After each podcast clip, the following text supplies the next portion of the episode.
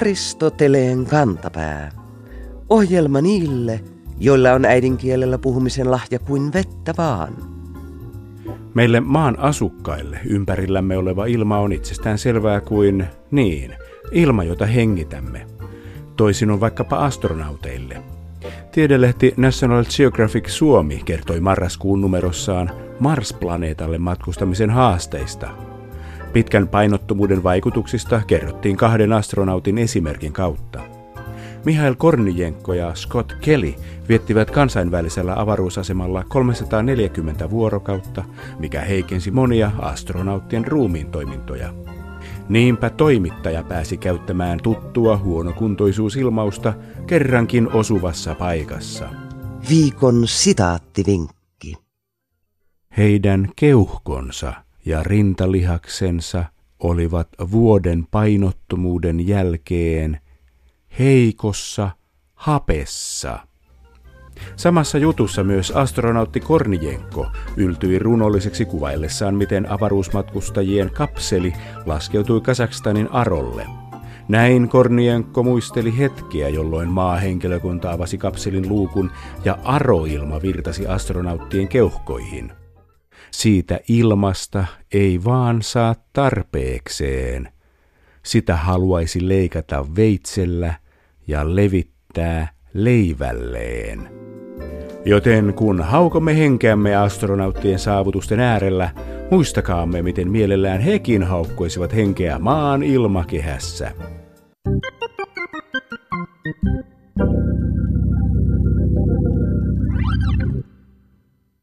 Torstaina marraskuun 22. päivänä vuonna 1888 alkeellisessa mökissä Länsi-Afrikassa nykyisen Gabonin rannikolla elettiin ilon hetkiä. Brittiläinen Alice Clayton synnytti poikalapsen, joka sai isänsä ja isoisänsä mukaan nimen John Clayton kolmas. Jälkipolvet muistavat vastasyntyneen paremminkin Lordi Greystokena eli Tarzanina, apinoiden kuninkaana. Oikeasti Tarzan tietenkin näki päivänvalon amerikkalaisessa All Story-lehdessä lokakuussa 1912, silloin 37-vuotiaan Edgar Rice Burroughsin kirjoittamassa tarinassa. Tarina julkaistiin kirjana vielä samana vuonna ja siitä eteenpäin Tartsan kirjoja ilmestyi vielä 24 kappaletta. Edgar Rice Burroughs oli sigakolaisen liikemiehen poika, joka ei tuntunut löytävän paikkaansa maailmassa – hän teki hanttihommia veljensä tilalla Aidahossa, isänsä firmassa ja vihdoin kynänteroitinten tukkumyyjänä. Hänellä oli paljon joutoaikaa vaikkapa pulpolehtien lukemiseen. Myöhemmin hän muisteli ajatelleensa, että jos ihmisille maksetaan semmoisen potaskan kirjoittamisesta, hänkin pystyy siihen. Ensimmäinen tarina oli nimeltään Under the Moons of Mars, Marsin kuiden alla. Samana vuonna hän kirjoitti tarinan Tarzan of the Apes, eli Tartsan, apinoiden kuningas. Tartsanin tarina villitsi lukijansa alusta asti. Sarjakuvat, elokuvat ja kuunnelmat siivittivät kirjojen menekkiä. Ensimmäinen elokuva ilmestyi jo 1918 ja jokin aiheessa kiehtoo yhä, koska viime kesänä ilmestyi tuorein tulkinta aiheesta otsikolla The Legend of Tarzan. Mutta olisiko Tartsanin tarina mahdollinen? Voisiko apinaheimo ottaa ihmisvauvan kasvatettavakseen? Voisiko apinana kasvatettu lapsi oppia lukemaan kuvakirjoista itsekseen? Onko apinoilla voitonhuutoa? Tätä on kysyttävä monien alojen asiantuntijalta, professori Anto Leikolalta.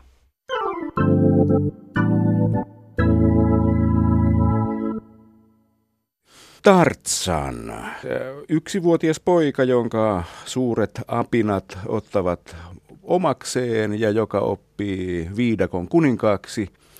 Professori Anto Leikola, voisiko Tartsanin tarina olla mahdollinen?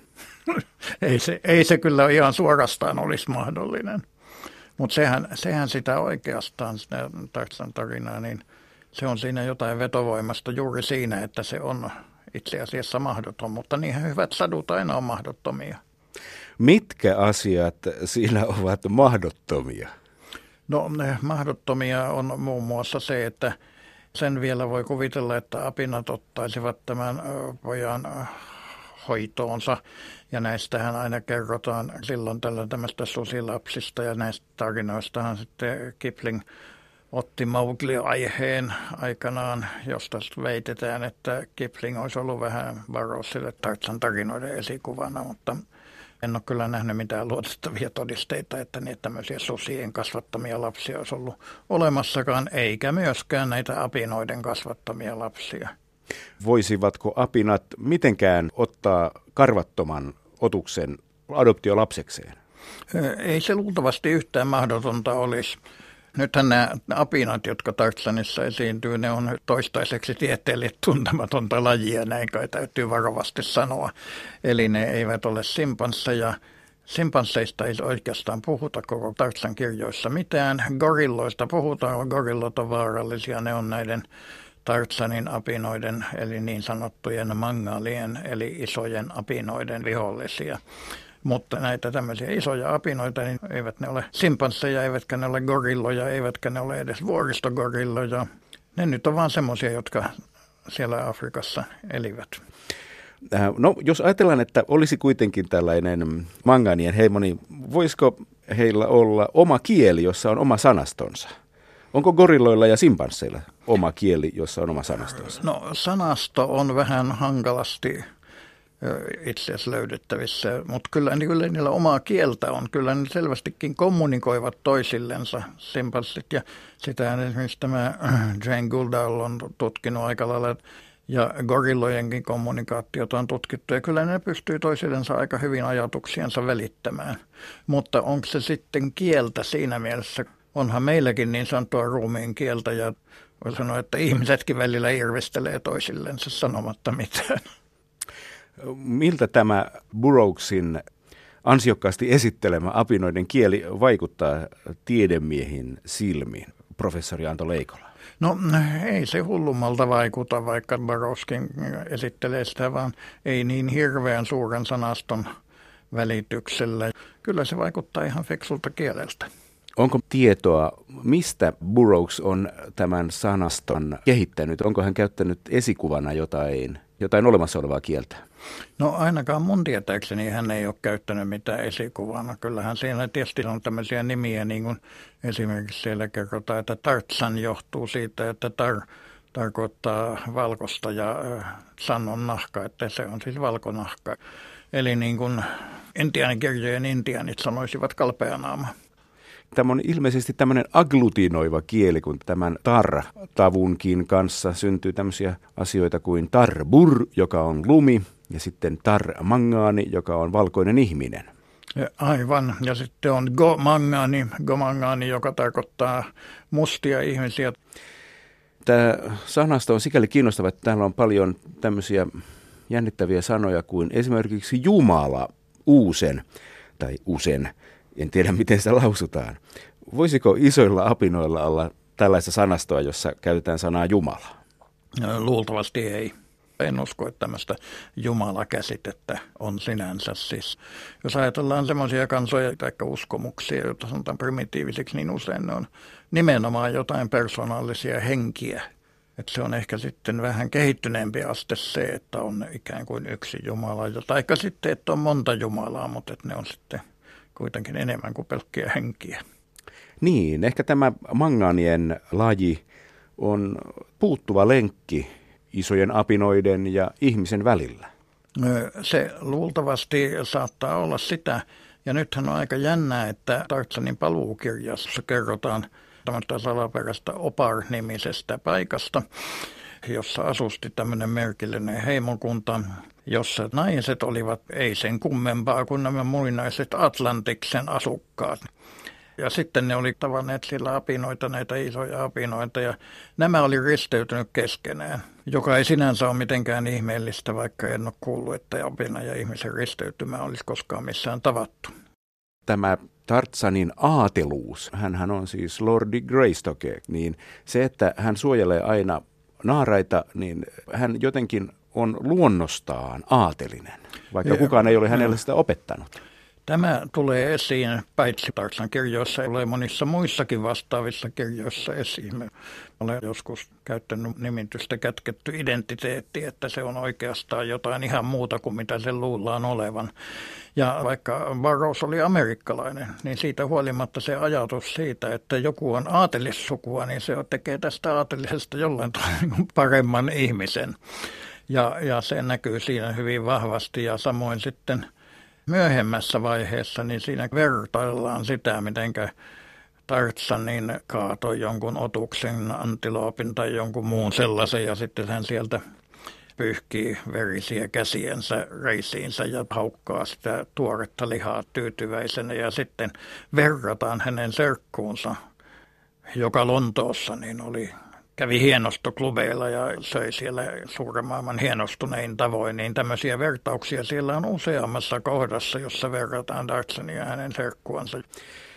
Joo, joku tämmöinen idea Burroughsilla tuntuu olevan, että, että aatelinenkin voi käyttäytyä vaikka raakaa lihaa syöden ja pukeutua vaikka lannen vaatteeseen ja seurustella tummaihoisten ja eläinten kanssa ja apinoiden kanssa ja silti hän on ylevä. Ikään kuin hän jotenkin puolustelisi sitä, että amerikkalaisetkin voisivat olla niin kuin jotenkin hienoja ihmisiä. Kyllä tämä tämmöinen brittiläinen käsitys aateluudesta ja miksei yleisesti ottaen, voi sanoa eurooppalainen käsitys siitä, että kun joku kuningas tai keisari kerran on jonkun aateloinut, niin sitten sen jälkeläiset on jollain tavalla parempia ihmisiä, niin kyllähän se on aika yleinen uskomus. No miten sitten, jos palataan näihin suuriin apinoihin ja Kertsakin heimoon ja manganeihin, niin heillä on tämä taisteluhuuto, joka me jälkipolvet tunnemme Tartsan huutona. Tota, onko siis tunnetuilla apinoilla, onko heillä taisteluhuutoa? No ei ainakaan mun tietääkseni, tosin en ole koskaan joutunut taisteluun apinoiden kanssa, että en uskalla sanoa. Mutta ei, eläinten täytyy itse asiassa olla koko aika varuillaan. Niin, sitä jotenkin ajattelisi, että eläimellä ei ole voittoa tai häviötä. Eläimellä on vaan se, että kuolee tai ei kuole. Että eläimellä ei ole semmoista, että se, että voittaa toisen, olisi jotenkin mahtava juttu tai tekisi hänestä paremman. Joo, ei mitään semmoista ei ole. Ja sitten Tartsankin, niin kun hän sen voiton huudon huusi, niin hän kiipesi korkealle puullatvaa ja huusi sen sieltä. Osittain tietysti kun kuu paistoi, niin se oli hyvä huutaa kuuhun saakka, mutta tota, se kuuluu kauemmas. Onko täysikuu eläimille mitenkään tärkeä asia? professori Anto Leikola? Joo, mä luulen, että se ei kyllä juuri merkitse tämä täysikuu. No, Tartsanin saagassahan hän sitten kymmenenvuotiaana alkaa käydä siellä mökillä, jossa hänen vanhempansa on kuolleet ja löytää sieltä kirjat, joissa on jännittäviä hyönteisen näköisiä otuksia. Ja sitten mainitaan, että 18-vuotiaana hän osaa lukea kaikki kirjat siitä mökistä. Hän siis oppii lukemaan kirjoja tietämättä, mitä kirjat tai kirjaimet ovat. Voisikohan tämmöinen olla mahdollista, professori Anto Leikola? No se on Burroughs aika tavalla johdonmukaisesti tämän on kuvannut. Ensinnäkin hän kertoo siinä, että Lord Greystock oli jo varmuuden vuoksi, kun tiedettiin, että vauva on tulossa, niin hän oli tälle matkallensa Afrikkaan varannut kaikenlaista lastenkirjoja ja kuvakirjoja. Ja tietysti kuvakirjoista on aika helppo, kun näkee sen kuvan ja sitten näkee muutamia tämmöisiä hyönteisiä tai hämähäkkejä sen vieressä, niin tietää, että nämä hyönteiset tarkoittavat sitä, mitä se kuva esittää. Jos siinä on kuvassa sitten vaikkapa apina ja sitten siinä lukee tekstissä, että apina ja vielä helpommin englanniksi ape, niin kyllä se on aika helppo oppia tällä tavalla lukemaan. Että kymmenenvuotias viidakossa apinana kasvanut kaveri olisi tajunnut tämmöisen niin sanotun symbolifunktion, että jotain olemassa olevaa esinettä kuvastaa jokin... Merkkiyhdistelmä. Niin. Joo, kyllä se on ihan, mä luulen, että kyllä se on aivan mahdollista, ottaen huomioon, että Tartsanillahan sentään oli ihmislapsen aivot. Eihän ne aivonsa olleet mitenkään vahingoittuneet tässä hommassa. Siihen viitataan usein. Kirjoissa usein mainitaan, että Tartsan voitti kamppailun, koska hänellä oli korkeampi äly, mutta hänet on kasvatettu niin kuin mangaani. Isommat aivot siis kuitenkin teidän mukaan ne ovat tämmöinen ajattelemisen ja hoksaamisen resurssi, vaikka niitä ei olisi opetettu käyttämään. Kyllä, hän oli koko aika sitten niitä aivoja käyttänyt. Jos sitä joutuu apinalauman kanssa viidakkoon yhtenäisen jäsenenä elelemään, niin, niin kyllä siellä joutuu käyttämään aivojansa hyvin paljon. Sitä täytyy jatkuvasti löytää tiet pilaisiin paikkoihin, sitä täytyy jatkuvasti löytää uutta ravintoa. Ja täytyy myöskin pystyä kaverien heimon jäsenten kanssa keskustelemaan. Monilla korkealla kehittyneillä apinoilla on tämmöisiä keskinäisiä kommunikaatiovälineitä. Jos ei ne nyt ole ihan puhetta, niin ne ei ole kovin kaukana siitä. Että viidakossa voi tavallaan oppia monessa mielessä jopa älykkäämmäksi kuin helpossa ympäristössä täällä sivilisaation parissa. Mm, joo, ainakin sitä joutuu kokemaan monenlaista ja ennen kaikkea joutuu oppimaan paljon kaikenlaista. Ja tietysti se on aivojen käytössä aika tärkeää, että oppii jatkuvasti uutta. Mitenkä sitten se, että kun hän oppii lukemaan ne kirjat, niin sitten hän oppii ääntämään ne? Voisiko tämä olla mahdollista, professori Anto Leikola? Mm, ei luultavasti niin, että niitä oppisi. Ne ääntämisohjeet on kyllä vähän hankalia, jopa Tartsaninkin erittäin nerokkaille aivoille. Niin hänellä hän oli niin kuin näille kirjaimille aivan omat nimensä, joita hän oli itse keksinyt oikeastaan. Sitten hän löysi isänsä päiväkirjan, ja se päiväkirja oli tietysti käsin kirjoitettu. No, Tartsanille nyt ei ollut hirveän suuri homma niin kuin selvitä siitä. Siihen aikaan osattiin kaunokirjoitusta paremmin kuin nykyään. Mutta kun hänen isänsä jostain syystä oli kirjoittanut päiväkirjansa ranskaksi, niin se meni jo kyllä sitten yli horisontin, joka ei ole mikään ihme sinänsä. Ja tähän liittyy sitten se, että hän joutui pelastamaan näitä vihamielisten alkuasukkaiden käsistä ranskalaisen luutnantin Darnon, jota hän sitten sanoa, ylläpiti aika pitkään ennen kuin tämä oli haavoistansa toipunut. Ja, ja Darno sitten opetti puhumaan ranskaa. Tarshanan ei osannut puhua englantia. Ja sillä tavalla ensimmäinen puhekieli, jonka Tarzan oppi, oli ranskan kieli. Isojen apinoiden mangaanien kieli oli sen oikeastaan varsinainen äidinkieli. Ja sitten Darno selvitti hänelle, mitä siellä isän päiväkirjassa oli sanottu. Tartsan on elävä esimerkki siitä, miten kahden erilaisen kulttuurin, monikulttuurisuuden hallitseminen tuottaa hienoja tuloksia. Ehdottomasti, ja sitten hän osaa vielä sen erinomaisen afrikkalaisen vatsiriheimon, jotka olivat niitä positiivisia mustaihosia, joilla oli kaikki mahdolliset hyveet hallussansa, ja hänestähän tuli vatsirien päällikkö jossain vaiheessa. Ja siinä kuvataan niin Tartsanin vähittäistä ihmistymistä, että ensin hän oli ollut Apinaheimon kuningas ja sitten hänestä tuli Vatsirheimon kuningas. Ja loppujen lopuksi hän pääsi niin pitkälle, että hän oli sitten englantilainen lordi. Sanoisin jopa hyvin amerikkalainen tarina, tämmöinen ryysyistä rikkauksia. Joo, ja nykyään sitä sanottaisiin tietysti hirveän rasistiseksi, mutta tämä rasismin käsite on oikeastaan aika paljon uudempi. Sanoisin melkein vasta toisen maailmansodan jälkeen, niin sitä on ruvettu vähän vieroksumaan ja paheksumaan, eikä sitä niin kuin on viime aikoina havaittu, että ei sitä Amerikassa nyt kaikki suinkaan paheksu edelleenkään. Aristoteleen kantapään yleisön osasto. Varallisuus on näin veronpalautusten ja mätkyjen lähestyessä varmasti monien kuuntelijoidenkin mielessä. Vaikka eurovaluuttaan siirryttyämme on miljonäärikerhoon yltäminen muuttunut vielä markka-aikaakin haastavammaksi, niin onneksi jotkut meistä vielä kuitenkin onnistuvat tämän aseman saavuttamaan. Tämän oli pannut merkille myös Facebook-ryhmämme jäsen Tommi, joka toi tietoomme seuraavan talouselämälehden kansikuvajutun marraskuulta. 80 miljonääriä talouselämä selvitti yrityskaupoilla rikastuneet. Sana miljonääri isolla painettuna lehden kannessa herättää ihmetystä. Onko kyseessä kenties elinympäristöään hyödyntämällä tai peräti miljöökuvauksella miljoonia kerännyt ihminen? Ruotsin kielessä sana miljö viittaa usein niin sanottuun ympäristöalaan, joten Onko miljonääri ehkä kerännyt rahansa vaikkapa sisäilmaongelmia ratkaisemalla, energiatehokkuutta kehittämällä tai ympäristöterveyttä parantamalla?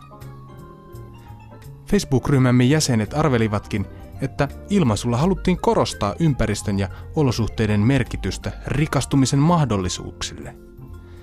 Oli kyseessä tällainen uusi termi tai sitten kirjoitusvirhe. Toivokaamme, että talouselämä pitää luonnon rikkautta kansikuvajutun arvoisena tulevaisuudessakin.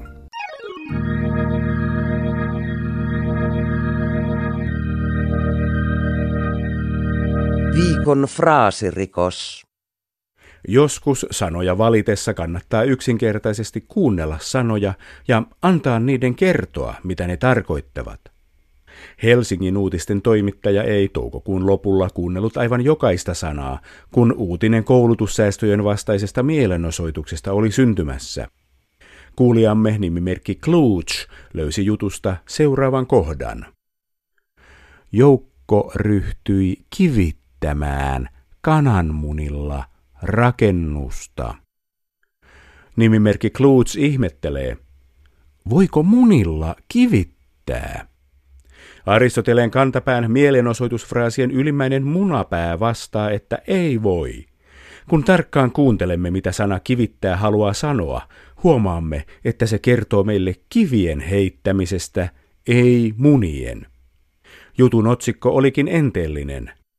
Opiskelijoiden mielenosoitus munilleen. Mutta munilleen meni myös jutun sanavalinta. Niinpä tuomitsemme kirjoittajan syylliseksi sanavalinnan perusteelliseen munimiseen ja määräämme hänet kirjoittamaan liitutaululle sata kertaa sanat. Mun mummuni, muni, mun mammani, mun mammani, muni, mun.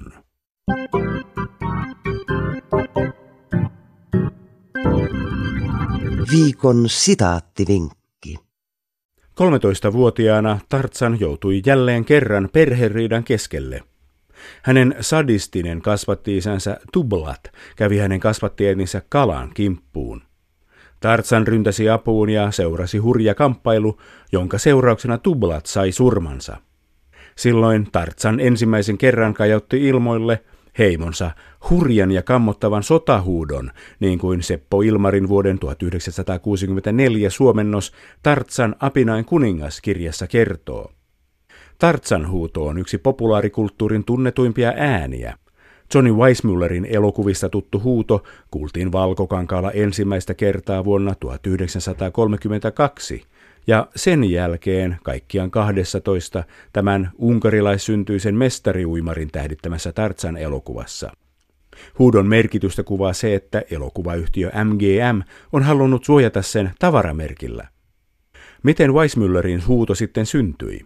Asiasta löytyy vajaat kymmenen teoriaa, joista kaikkia ei ehkä ole esitetty vakavissaan. Eräs toimittaja esitti vuonna 1970, että huudossa on mukana Weissmüllerin oman äänen lisäksi koiran murinaa, sopraanon laulama trilli, viulun G-kielen vinkunaa ja hyenan ulvontaa takaperin. Weissmüllerin oma ilmoitus asiasta on yksi todennäköisimmistä. Hänen mukaansa hän loi huudon itse. Mukaan hän otti lapsuutensa jodlauskisojen kiekaisua. Sen verran 70-luvun lehtimiehen teoriassa on pontta, että tämä tunnetuin tartsanhuuto on takaperin sama, ilmeisesti MGMn ääniteknikoiden huumorin osoituksena. Heidän versionsa Kertsakin heimon taisteluhuudosta on siis palindromi.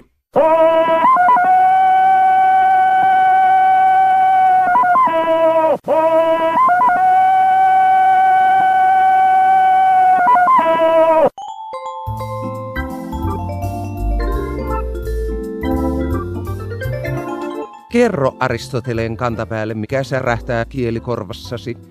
Tee se internetissä osoitteessa www.yleradio1.fi kautta Aristoteles tai lähetä postikortti PL 58 00024 Yle.